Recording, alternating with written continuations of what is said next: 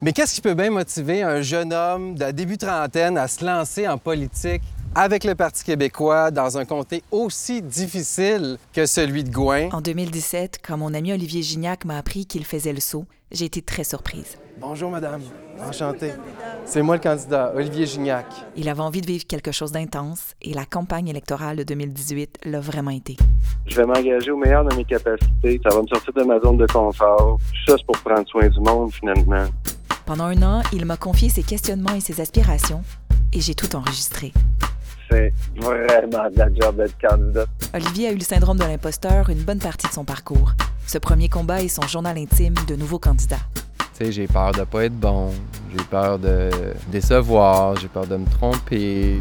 Il y a plein de monde qui compte sur moi pour performer, disons. Là. Ce balado raconte toutes les étapes de son parcours jusqu'à sa gueule de bois électorale. Ouais, les mots manquent parce que la défaite est, est grande. Premier combat, c'est son parcours initiatique dans la sphère publique. Plus grande que je ne pouvais me l'imaginer disponible maintenant sur votre application d'écoute préférée.